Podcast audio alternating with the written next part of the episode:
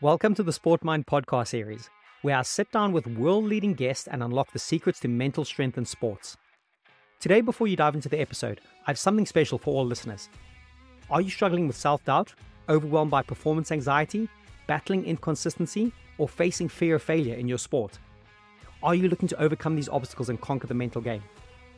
Well, I've got just the toolkit for you an ebook I wrote called Overcoming the Top 10 Mental Obstacles in Sport which you can get today completely free of charge. This comprehensive ebook is a treasure trove of practical and actionable strategies tailored for athletes who want to unblock the most common mental obstacles. Each chapter offers digestible advice, providing immediate tools you can apply to enhance your mental game. Readers have been raving about the insights and the transformations they've experienced with this guide. Teresa from California emailed recently saying, Your guide is brilliantly helpful.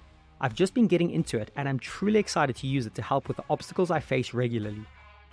I wrote this ebook to be concise, punchy, and most importantly, practical for immediate application.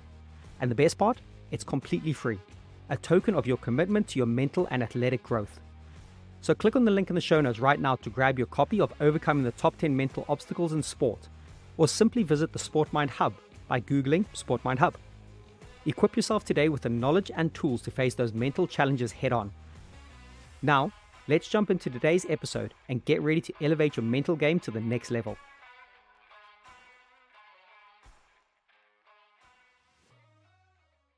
Hello, ladies and gentlemen, boys and girls, and welcome to your next installment of the podcast series. Today I have on the show Laura Rushworth. I really enjoyed recording this episode as it was a departure from the norm for me, and I was a keen and eager student listening to what Laura had to say and the amazing work she is doing in the field of selective mutism in young people. An anxiety disorder I only became familiar with very recently, but felt as a coach and an influencer of young people, this was an important conversation to have. Our hope by recording this episode was to bring to light this anxiety disorder to a sporting audience both for parents and coaches, and where to find help and support on the matter. Laura has worked for Confident Children since 2019 as a selective mutism practitioner, providing support for children with selective mutism in schools and online. Laura previously worked in a primary school as a specialist speech, language, and communication practitioner. It was during her eight years in this role that she discovered her passion for helping children overcome their anxieties around talking. Laura is also a mum of two girls. In the show, we talk about the physical debilitating factors around selective mutism, what it is, what it isn't, and the misconceptions.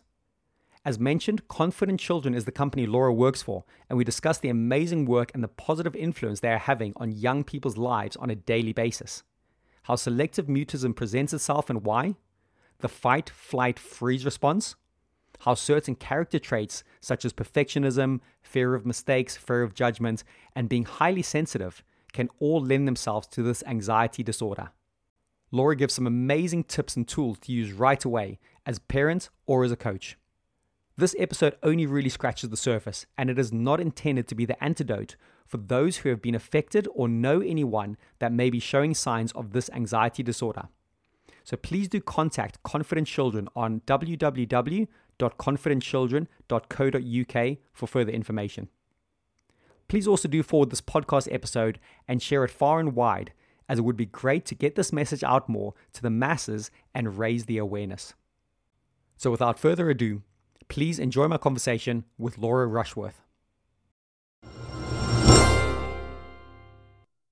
Laura Rushworth, welcome to the next episode of the podcast series. Really cool you're joining me today. We go way back. We've known each other for quite a few years, but we're going to dive into a really cool topic. And I'm super into the deep end today. But listen, a great place to always kick off is if you wouldn't mind giving a brief introduction to yourself and the work you are currently undertaking. Yeah, thanks, Jesse, and thank you for having me on here. I'm super excited. Um, so, yeah, I'm Laura Rushworth, and I work for confidentchildren.co.uk, founded by the amazing Lucy Nathanson and we support as a team of therapists uh, children with selective mutism. Mm. And um, this is quite recent for you, isn't it? Like you got into this field of work relatively recently. I think for context, feel free to share as much or as little as you want, but a bit of your background that brought you to this point in your career now. Sure, sure. So, um, yeah, I've been working uh, with Confident Children for several years now, um, and since 2019. Um, I started actually as a teacher myself. Um, and in my early teaching years, I got glandular fever, mm. uh, which led to chronic fatigue, or ME, as some people know it by, which really um, affected me uh, very physically. I was unable to do even the most basic things for quite a few years. Um, mm. So I had to really reevaluate what I was doing. Uh, wanted to get back to work so desperately. Um, really love working with children. Um, so I retrained uh, in speech and language. And then I was able to start working with small groups of children, which suited my energy levels a lot better. And I was able to make a an impact um, working with fewer children, um, which nice. was what was so important to me. Mm. Uh, and then I um, was asked to work with a child. Um, I was back in school uh, and asked to work with a child who was very chatty at home, um, but wasn't able to speak in school.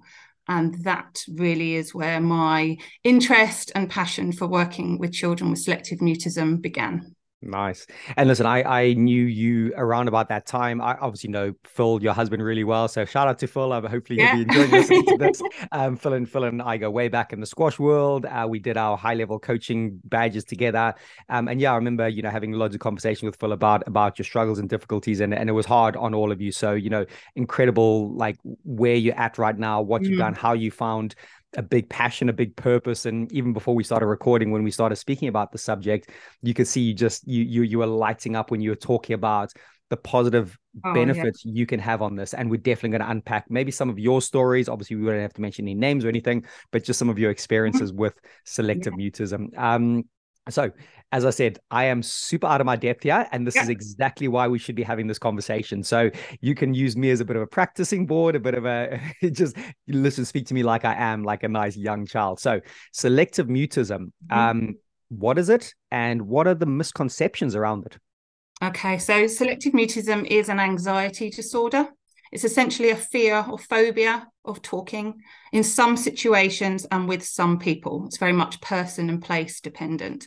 So, children who are typically very chatty at home are unable to speak in other situations, um, most commonly in school, um, also out in public uh, with certain family members and friends. Mm-hmm. Every child has sort of a different profile of where they feel comfortable.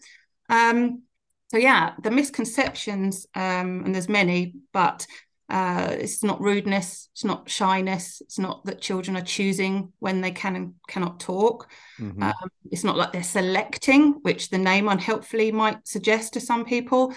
Um, but it's very much uh, part of the whole fight flight and freeze response and it's the freeze element um, that we're looking at here. So when the body feels under threat mm-hmm. then they experience a freeze response. There's no danger around talking, but the body is responding if, as if the threat is real. Hmm. So the muscles tense up uh, in the body and even in around the vocal cords, um, causing temporary, um, yeah, t- uh, paralyzing the vocal cords temporarily. Wow. It's yeah, and and, and we, we're obviously going to take a bit of a deep dive around this and, and understand a bit more of the nuance around it. And you know, yeah, selective mutism. I remember you telling me that actually the, the wording is not great, is it? It's it's mm. because it's it's actually not. Uh, I'm kind of thinking that first kid, that first child kid. Sorry, I don't know what what what would you prefer, child or kid? What what's what's the more appropriate? child. Child is probably better. I uh, some some I, have got quite a few American clientele, and and they always say kid, so I'm just like yeah. being used to that. Um, so you were trained in language and speech therapy, or you retrained in that. You saw that first child with you know, did you know it was selective mutism at the time? So how did all that come up? And yeah, then how did you start to get into that? That's really interesting as well. So I did have my suspicions of what it could be because my mum had been working in a school, I don't know, 30 years ago, and came home with stories of working with a child who, again, wasn't talking in school. Uh, and I know that my mum was doing some things just intuitively working with this child and mm-hmm. the excitement and reward at being able to help this child to be able to speak. So it was something that I was aware of. Um, and in my first, oh, in my PGCE year training, um, I would I was doing a day uh, in an early years uh, classroom, and mm-hmm. I was asked to support a child who wasn't speaking in school, and I, I made such a great connection with this child but I was there for just a day, and then I had to move back into year six at the time, mm-hmm. and really, you know, it was such a short period of time. I was on my training, my placement, mm-hmm. and I really couldn't do what I wanted to do. Mm. And I made a promise to myself that if I came across a child who presented in this way again, I would really want to do more. Nice. And here I am. amazing, amazing. And that's all we do now. That's all I do. yeah. do. So when you say you felt you connected with that child who was in school that wasn't talking, again, yeah. I'm being really just kind of like base mm-hmm. level here. How did you connect with him? If he's not talking in school, how did you connect with him? How does that then work? Yeah, again, it's um, largely at that point was instincts, um, and I I like to think that I can you know, I've worked with a lot of children over the years, and connection is something I seem to be quite good at. yeah. um, so, uh, thinking back, I mean, gosh, this was quite a few years ago now, but um, I removed the pressure to talk. So, I didn't ask questions, I didn't put him on the spot. I made a lot of commentary style interactions. So, just commenting on things. I obviously saw what he was playing with at the time. I think it was dinosaurs. So I used my, you know, extensive knowledge of dinosaurs um, to, you know, connect with him around his interests. Uh, and then there was a home corner. So I mean, this was nursery. Uh, yeah, nursery age, mm-hmm. um, and they had a home corner, um, and his, his I was interacting with the with his peers and we were doing this silly thing where they were bringing me cups of tea and i said no sugar thank you and they kept bringing me and i was like oh it's got sugar in so it was lots of silliness lots of yeah humor, yeah yeah um m- mistake making and just being daft getting things wrong mm-hmm. and he let out a laugh ah nice and that was the first sound so when i talk earlier about the fact that the vocal cords are temporarily frozen even sounds don't come out hmm. when when the muscles are so tight so, you know, we work with children who perhaps really sadly, you know, will have an accident or injure themselves in some way and wouldn't even be able to let out a cry. Wow. Wow, that's yeah, and I can kind of tell how how much this means to you, and that. So, you know, thank mm-hmm. you for sharing and you know open up as much or as little as you want with this stuff. And yeah, it's that's incredible that you kind of you got that that first sound from that child. And again, just so I get my my picture straight, this was in front of his peers, right? So you hadn't kind yes. of like fully removed them, and actually mm-hmm. you were you were doing it as like you're integrating them with the peers at the same time, yeah. Yeah, I mean that was just. I mean now I you know have been you know through all the training and I'm much more mm. experienced. So actually, what we tend to start is a very different way now. So um, there's lots of techniques, but usually you start with the child within their comfort zone. Okay. So at home, preferably, because that's where most children are most comfortable. Um, but it's all about playing games with parents. And then the first box to be able to tick is using your voice in front of someone before you can talk directly to them. Ah, I see. The technique called the sliding in technique, which is where you would leave them playing a game and then you're in the background initially. Uh, and then gradually you're coming closer. Um, so even if the child is feeling uncomfortable and it's new and they're quite nervous, they're not in panic. So their body is slightly more relaxed. The muscles aren't tightening around their vocal cords and mm-hmm. they're in games with a structure. Mm. So they're expressing thoughts, opinions, and feelings. They're playing games with their parents. And that is usually how we nice start. Mm. And you just said something that that that spot and again i get quite curious so if i take you down different rabbit holes we can go down there and we can come back out of them how much do you need to pay attention to the physical body language of a child? I assume that's quite a big thing. Mm-hmm. so what's your thoughts on that when you you know you talking about the, the the, muscles tensing around the vocal cord. I, correct me if i'm wrong can you actually physically see that mm-hmm. or do you how does that manifest itself? Yeah so some of the children are perceived as being rude or disengaged or not interested in sort of being there but what you're seeing is that freeze response. So even the muscles in the face you know when we first work with a child they may be not making eye contact looking at the ground that kind of body response where you know hunched up a little bit um, and there's potentially like a lack of color in their face wow mm-hmm. then as we you know progress and there's progress there's a light back in the eyes the muscles in the face just change and the body and the posture you can see the anxiety melting away. Um, it is very visible physically um, yeah yeah yeah. on their speech. And how do you differentiate between again you might not know this but i'm sure this might be part of your training correct me if i'm wrong but what if a kid is just genuinely rude? So I'm just going to go down that rabbit hole for a second because I don't know, like there might just be, it, it, might not be selective mutism. Sure. So that, I just want sure. to bring it there for a second. Yeah, yeah. What do you think on that? Well, um, as I talked with uh, my husband Phil, who happens to be a squash coach, in, um, it's a case of playing it safe. So working out maybe there's a high chance it could be anxiety. Mm-hmm. So if mm-hmm. you play it safe and work with that child, treating it as if they're experiencing some level of anxiety, and as I said earlier, you know, fight, flight, freeze.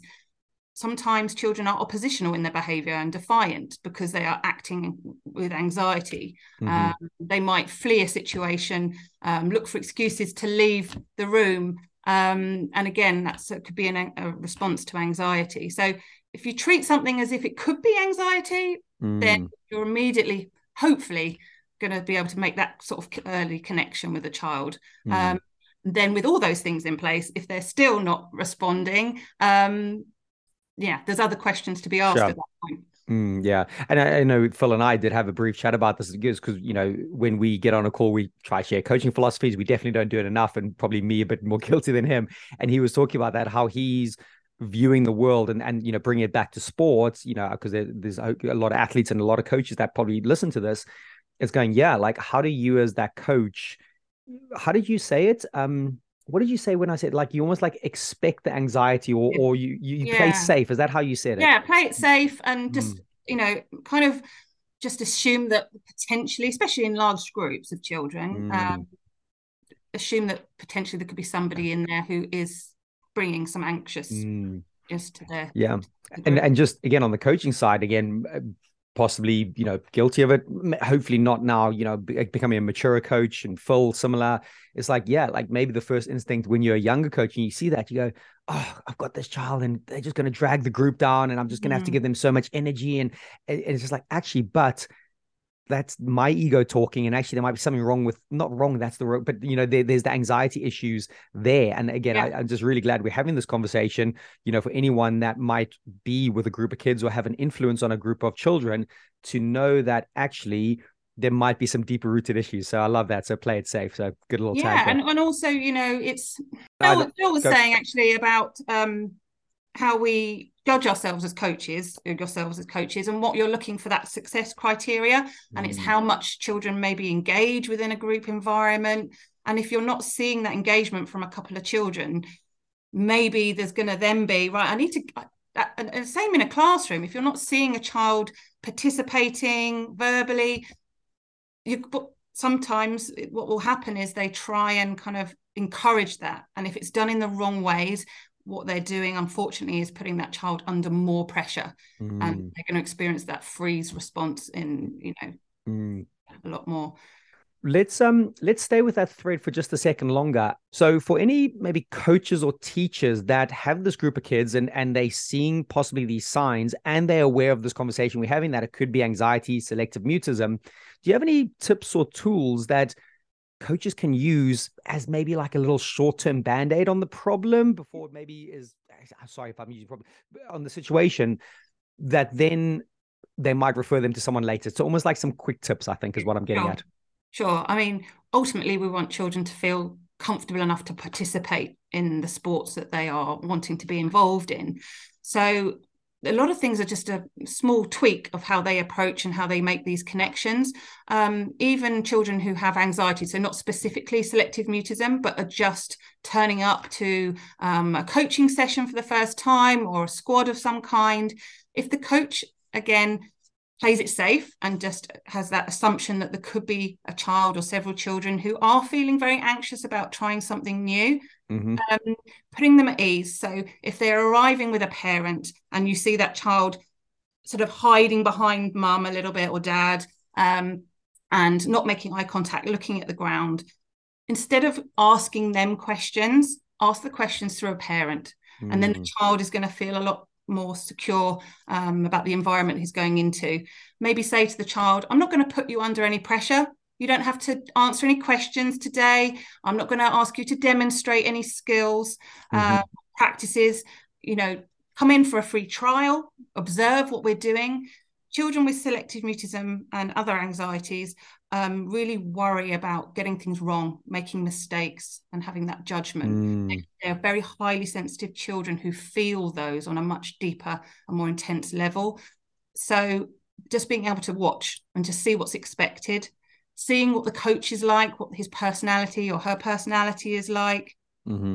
seeing how they interact with the other children. Do they put people on the spot? Do they, mm-hmm. um, you know, make fun and lightheartedness? Do they model mistakes themselves? Mm. And then they're more likely to think, right, I can give this a go. I like that. Mm. And then just avoid asking children direct questions until you think that they are ready to answer. So, running a commentary, I can see that you're doing this, and I love how you're doing that.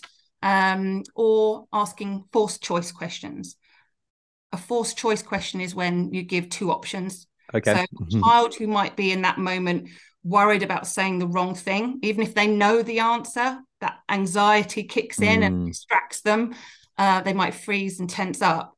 But if you ask a choice question, then they think, oh, yeah, that was what I Got was it. thinking of. Love it.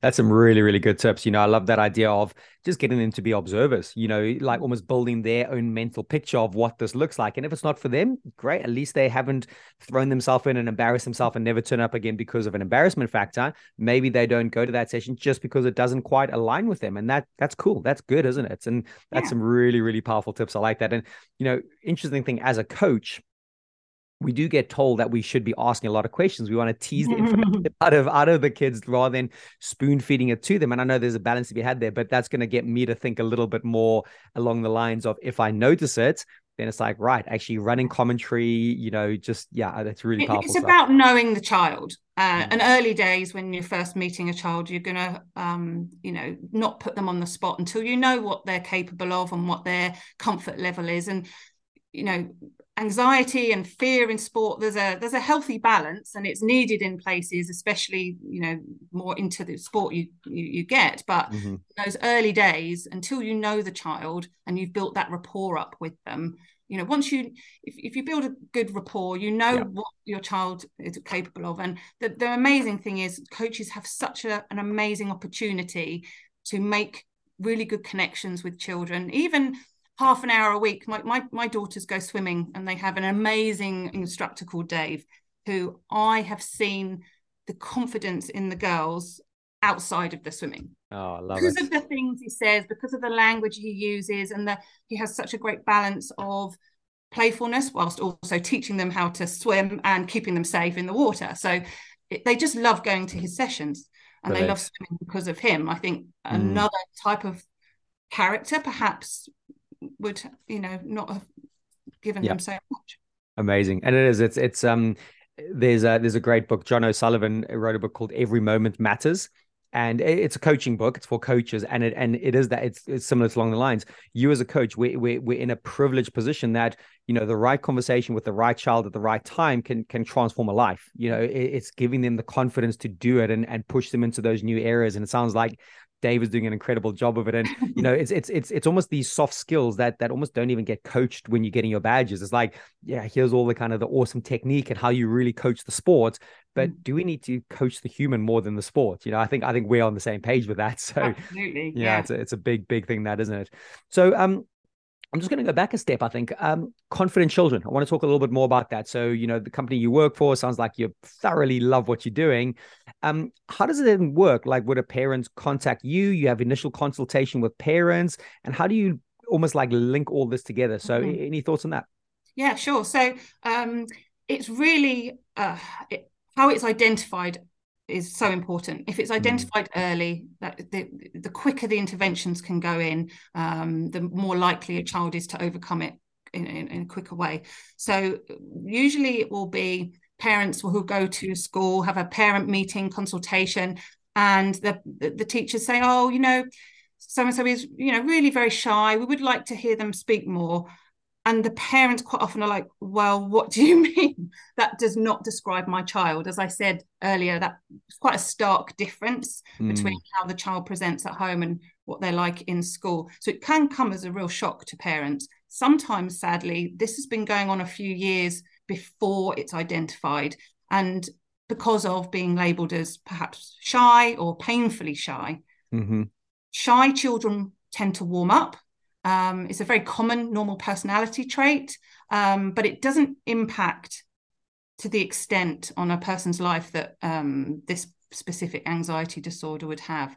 Yep. So once the parents have been told that their child isn't um, talking or talking very little in school, obviously then they're on this you know crazy research mission to find out what is happening because unfortunately we are still not seeing every school understanding what selective mutism is right. and and how to identify it quickly so then the parents may come across um, through their research confident children mm-hmm. um, and yeah so we will then have a consultation with the parents initially um, we we don't need to um, work with the children certainly not initially anyway. Mm-hmm. um, we can get such a great picture of how their child is um, what the challenges are for their child just by talking to the parents. Um, and then following from there we will have a, a meeting with the school if the school are open to that and that's where we really hope to empower both parents mm. and schools. So nice. these puzzle pieces can sort of come together to really benefit the child. Um, mm. Um, everybody's sort of on the same page. Um, but our job is, first of all, trying to empower the parents to give them a greater understanding of what's happening with their child, mm-hmm. um, the strategies that they can implement to see the progress. Mm. It's about helping them brief family members and their you know other children in in, in um, other family members in the child's life. Sure.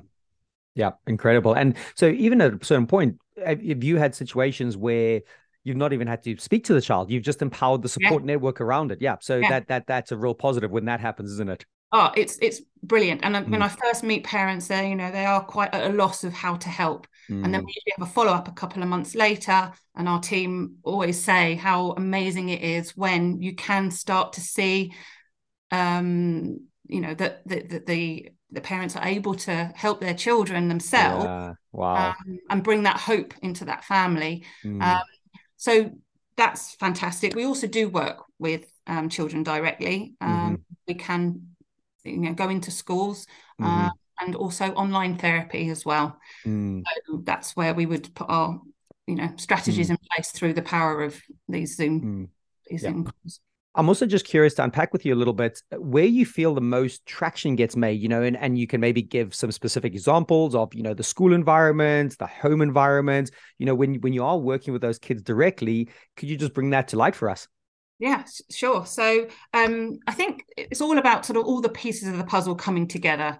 So all the areas of a child's life uh, and the people within within that. So um, when we help parents understand you know the kind of do's and don'ts of interacting with the child and they can they share share that with extended family members um, briefing you know grandparents on how to interact in a way that's going to put their child at ease um, mm-hmm. until they're comfortable until they've warmed up um, but there's things that can can be done before um, putting them under pressure to i think as adults we tend to especially you know family members who might not have seen their children for a long time. We want to know everything about oh, them. Yeah, yeah, yeah. it's a bit of an interrogation. So we'd always say, let the child just warm up. Don't nice. put any pressure on them initially. Um, run that commentary style kind of mm. interaction and just let them have some fun um, and model the mistakes and, and, and be playful with them. Um, and then in school, um, once uh, teachers are more understanding, they may well be able to say, look, I'm not going to put you on the spot to answer any questions.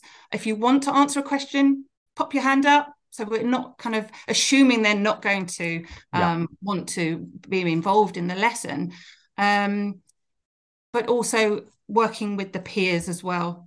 Mm. The thing hmm. children with selective mutism fear the most, or one of the things, is a big reaction from other people. Okay. So the way this sort of usually starts is within a child who is predisposition to anxiety anyway. It's in the dna mm-hmm. and then there is some sort of trigger. Mm-hmm.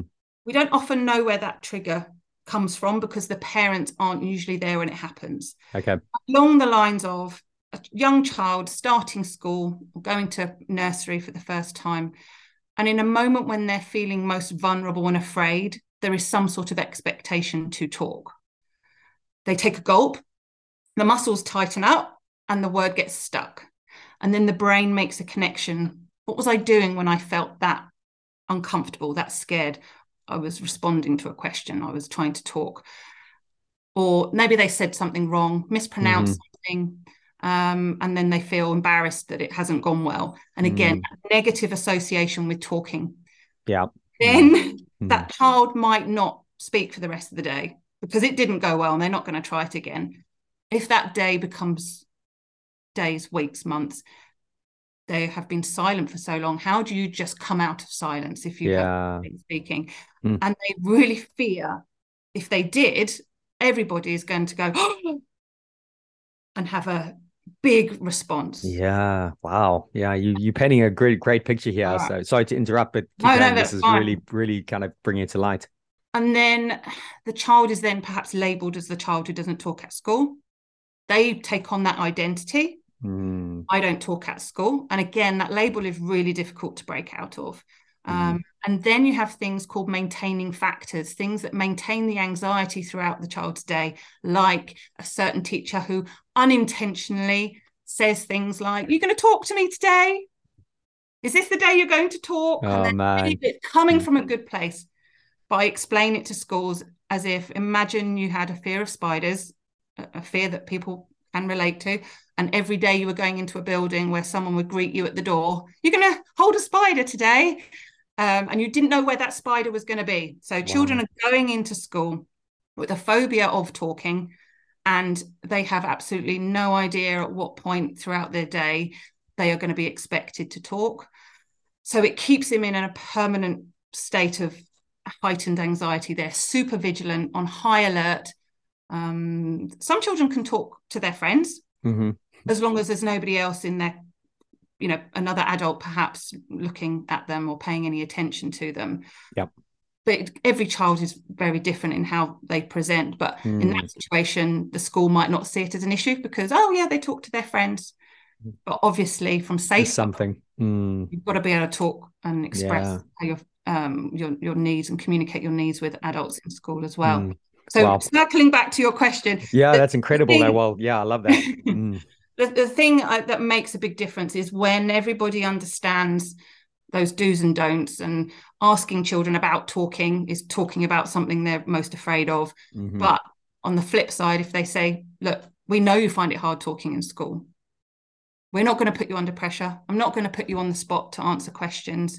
And I think as adults, we can all remember that feeling of being a child and the teacher saying, I'm you haven't said much today, I'm coming to you next. And you can spend most of your lesson not taking on the information because you are dreading answering a question in front of your peers, looking silly, maybe getting it wrong.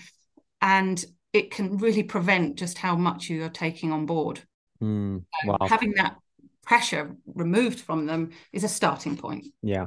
That's again really, really awesome work. They're just unpacking that. And I was I was kind of living through it with you as you were going. And it is, it's that you know, I, I personally really love like neuroscience and, you know, like understanding what's happening in the brain with our mm. thoughts and how we can paint our world with our thoughts. And yeah, you got to that bit, like, you know, once that first thing happens, that first thing that they might be embarrassed about and then it just becomes that reinforced that neural pathway is just yeah. getting stronger and stronger yeah. and it's working more and more yeah. and more and more negative association around talking yeah wow wow that's and and that's um you know linking it a little bit back to sport you know when when the the the, the amygdala when, when it's firing off it's yeah they, it, like how do we quieten it down you know there's yeah. you know in the sporting thing there's some physical stuff like you know mantras or mm-hmm. breathing interventions or you know physical things that we can do like you oh i feel the pressure of winning or losing this match or i'm going to let my teammates out whatever whatever thing that is you know storming it and going off but obviously as a as an adult and maybe with a bit more rationality we can you know have these interventions to bring us back down you know you and yourself at confident children that's where you come in and you help the support network and you get mm-hmm. that where yeah because maybe the younger child isn't able to rationalize it that well sometimes um and yeah, yeah. You look, we can talk mindfulness we can talk visualizations this is more sporting context now but yeah, sure. all of these are things that you know take the the kind of the amygdala that's pulsing away mm-hmm. from that and more towards the hippocampus, more towards the rational thinking, prefrontal cortex side yeah, of the brain. That's the one. I love that stuff. And um, again, if we just stay down a bit of, you, you, might not know this, but so hope so hopefully I'm not putting you on the spot with this. But um, when you say obviously it freezes up the vocal cords and there's that physical sensation, what do you understand? Like what's happening in the brain to send those signals to the physical side, or any just thoughts on that? Do you, do you know what's actually happening there? Again, negative association is probably one, but what's your mm. thoughts on that? It's like having a really bad case of stage fright. That's probably the best way for um, people to relate sure. to it. Mm-hmm. So that that, that that everything, all the muscles are just tensing up, and I think it's it, with the the anxiety when you're in panic, the heart rate is going so fast. You might be sweaty, mm. and um, yeah, your your your body is just going into unfortunately a survival mode, but the freeze response. Yeah, yeah, that kicks in.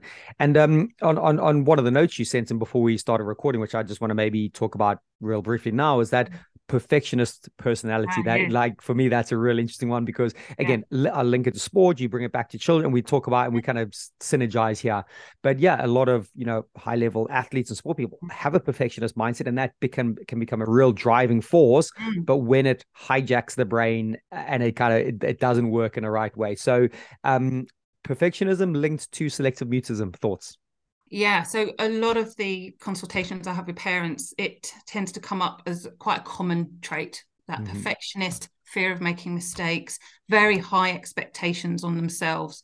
Um, so when it comes to sport, imagine a child starting something for the first time where they don't really know what's expected of them. Uh, and it's very hard to kind of learn a skill in the moment. They much prefer, to, as I said earlier, to watch what's going on, work out, can I do that? Or go away, play it with mm-hmm. friends or with family, see if they can pick up that skill because they don't want to look silly in front of a group. So um, yeah, perfectionism is is very much a personality mm. trait within yeah. children with selective mm. mutism, mm. um, and that self doubt. Uh, as I said, even if they know the answers, the the doubt kicks in mm. and it can just prevent them from mm. you know, answering again with the help of someone like yourself and the support network around the child hopefully they can see that actually yeah we we we we, we don't you know we don't hopefully not need to fear it but they we can start to rationalize it a little bit more. So yeah yeah absolutely. Stuff. and coaches are again in a position where they can help manage a child's expectations. You know some hmm. child some children don't want to start a sport unless they're convinced that they're going to be able to do it. Well there's a whole process involved in acquiring a skill um, but it that that that fear because they're not they're not risk takers. Yeah so that fear of failure really kicks in um, mm. so it's breaking the key to working with children um, uh, especially with selective mutism but other children as well is everything in small steps mm-hmm. what is that achievable next step uh, rather than focusing on goals that are really out of their reach at that point mm-hmm. um, breaking everything down into small steps Nice, nice. Have you ever had an example? And I'm just kind of thinking off the top of my head here, where you've worked with a child and parent support network, you've seen the progress, you've seen the positive side. Great, we're we're, we're cracking on, but then there's regression. There's like like a fall back into it. So does that happen? Is that common or not so common? What, what thoughts on that? Yeah, yeah. Regression is um yeah is very common um, especially in schools if we're looking there um, every time there's a new you know year group change um, new teachers um, so again it's working with the schools so that the right transitions happen um, before the end of that school year where the child can um, hopefully develop a rapport with their new teacher mm-hmm. so yeah long periods of summer holidays and things like that we, you can see regression um, and yeah once ch- children have this fear of talking once you are making huge progress in overcoming that fear mm-hmm. they they don't want to go back so as long as you've got uh, you're going at their pace as long mm-hmm. as you're setting as i said earlier about these small steps and the goals aren't too far out of their reach um, then you're not going to see huge amounts of regression if the people around are understanding of what it is they can do to help. Yeah, totally. but it can happen. Yeah, yeah, and yeah, again, this is again, great for me to kind of understand this as well as as like a complete uh, amateur in regards to this because don't want to be too blunt, but obviously when I kind of oh yeah, like right, the, the child is talking and they're expressing themselves, mm-hmm. and you want to think, well, like there it is, we're, we're we're good to go. But yes, like you you kind of mentioned the regression, and that links yeah. me very nicely onto my next question, which you know you started 2019, we all know what happened in 2020, COVID hit us, and everything just got disrupted massively as you know, and as you kind of sent me a note, that we still don't really know the kind of like the the impact of this down the line. But you know, COVID, selective mutism, what what what happened in your work environment with that? Yeah, sure. Well, we have seen a massive increase um, because you know during that time, children, you know, particularly the younger ones um, of that age group who were born during COVID times and and held back from going to places, being out in public, coming across strangers in supermarkets, um, seeing family members. So they're at home during that time in their comfort zone, purely with their you know in completely in the comfort zone not taking steps out of it at all um, completely out of, of their control uh, and then they're expected to go to school and they're having to perhaps start sports clubs and children are with selective mutism do have a fear of new people because they as i said earlier they don't know what to expect they benefit from seeing the personality um, come out before they can think right i'm going to be happy to be in this person's care but mm. you know hmm. during covid once everybody was sort of going back to school adults were masked and we couldn't have the normal settling in period that you would do for a child starting nursery for example where parents can go in spend certain amount of the part of the day with them and then start gradually mm. leaving them um, it was a case of quite a lot of children were being dropped off at the gate to, to completely new people, hmm. masked, um, wow. and really Scary. Yeah. Mm, yeah, yeah. So, um, and and I assume you were working online during COVID with yes. families, and yeah. So, yeah. so again, you know, and it may be a slight positive. You could you could access people in their home environment, and you know, actually help work with that quite a lot, weren't you? Yes, a lot of uh, you know the consultations, you know, became all on Zoom. Um, and yeah the, the the company were able to reach you know we work with children all around the world because of zoom um, wow. mm. families yeah yeah between mm. us as a as a team of, of, therapists yeah we we we reach so many different That's places brilliant yeah. from the comforts of our home which is mm. really fantastic was was that the case before covid as well were you an international or did it accelerate a little bit more during covid yeah so um, for me personally i wasn't sort of i was working in a school during that time so i mm, was sort of dipping my toes in here um, but for lucy nathanson who founded confident children she was working internationally um, she had set up the company i think it's about 10 years ago now mm-hmm. and it was just her for quite a long time um, the, it, this is so much more common than people realize uh, mm. it's one in 140 children have a diagnosis in the UK of selective mutism. Um, and that's with a diagnosis. So many more children, um, because of the reasons we've said, um, wouldn't they wouldn't know, um, mm. wouldn't get a diagnosis. Yeah, and um, let's touch on this briefly because it, that does feel like it might need a deeper conversation. But ASC, autism, how does this all interweave a little bit? Does it all, or how, how can you kind of connect the dots there for me, please? Yeah. So, quite a lot of children might get uh, misdiagnosed because um, they might see the lack of eye contact, withdrawal from social interactions, and think autism spectrum disorder. Mm-hmm. But um, the two can comorbidly exist. Um, but there are quite a lot of situations where a child would be misdiagnosed with autism. Mm. Autism is everywhere. You are autistic at home and mm. in other situations and in other environments. You might see the behaviors slightly less at home because, again, you're within your comfort zone and you know your routines and things are in place.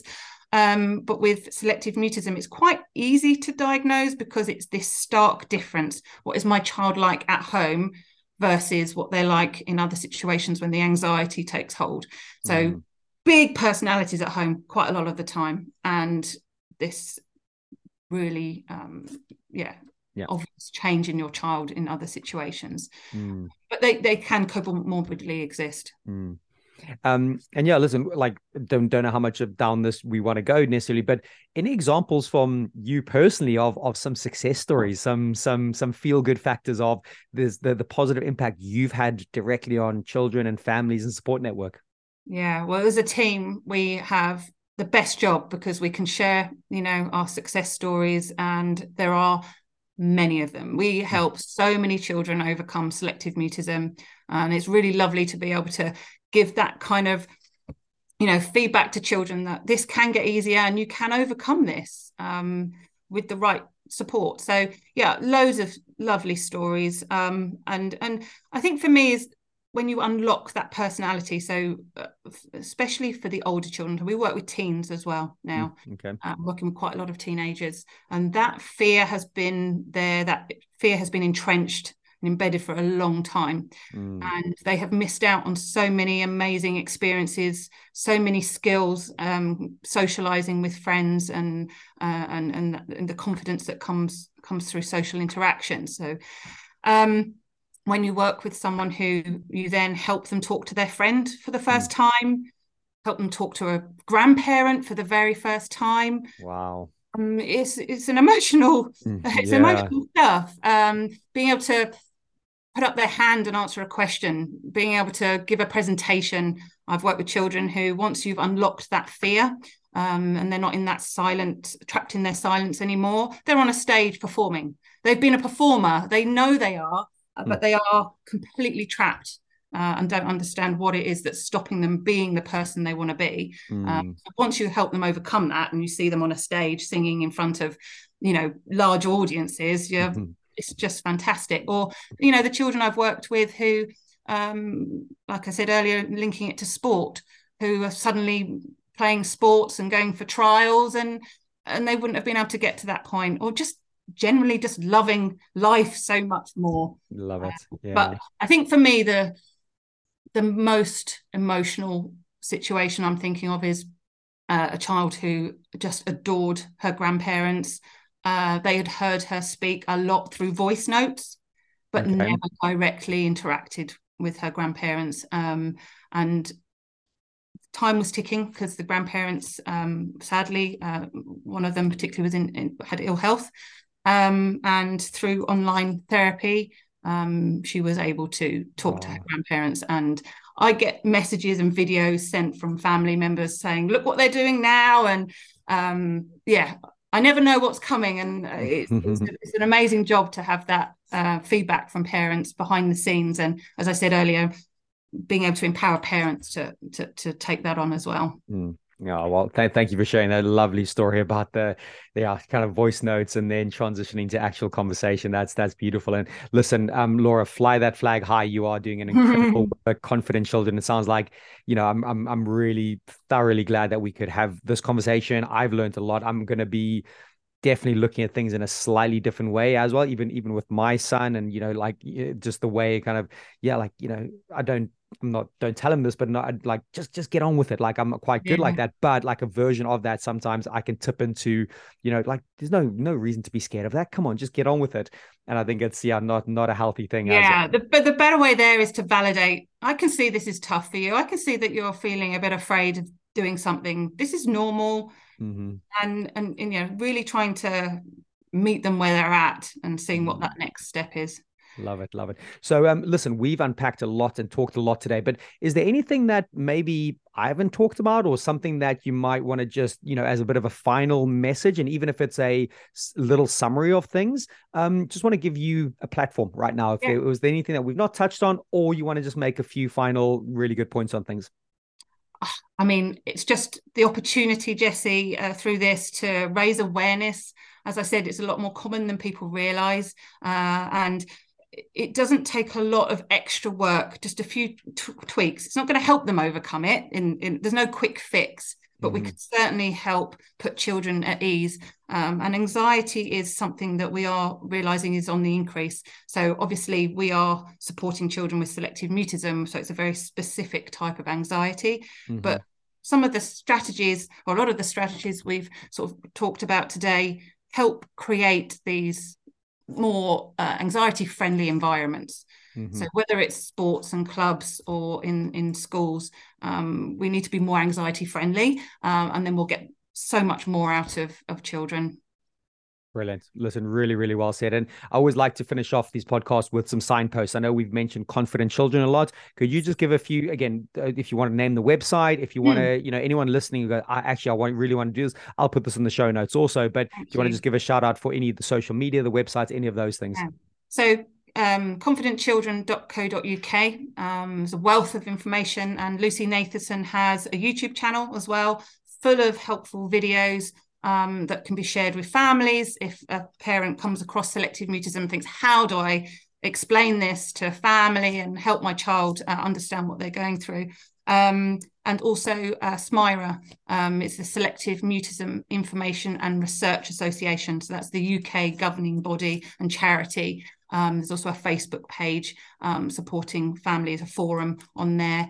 Um, but yeah, um, that's probably where I would start. Perfect. Amazing. Well, listen, Laura Rushworth, this has been an incredible chat. I've thoroughly enjoyed it. I can't wait to get it out on the platforms and for more people to hear this. Um, listen, I'm sure you're going to have a Thank fantastic you. day, week, month, year, all of that stuff with all that. Oh, I do work. in this role. Thank you. Yes. Good work. Cheers, Jesse. Thank you so much. Hey, before you go, Laura kindly wanted to add these final few powerful messages to the podcast for the listeners. There are a few very important messages for parents and coaches to hear, and I'm grateful she reached back out to make these final points to the discussion of selective mutism. I just wanted to stress the importance of early intervention for children with selective mutism. If intervention can happen early, then the child is more likely to overcome their fear of talking.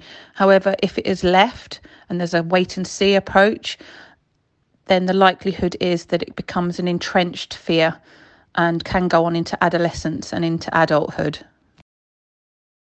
Most people can relate to having a fear of something, um, but imagine having a fear of talking and communication uh, and the impact that that would have uh, on a person's life. And then the impact this may have on a person's mental health becomes a much greater concern. Parents are absolutely desperate for there to be greater understanding and awareness of selective mutism because, if identified early and a small steps plan put in place, the intervention really does make a difference to the child's life.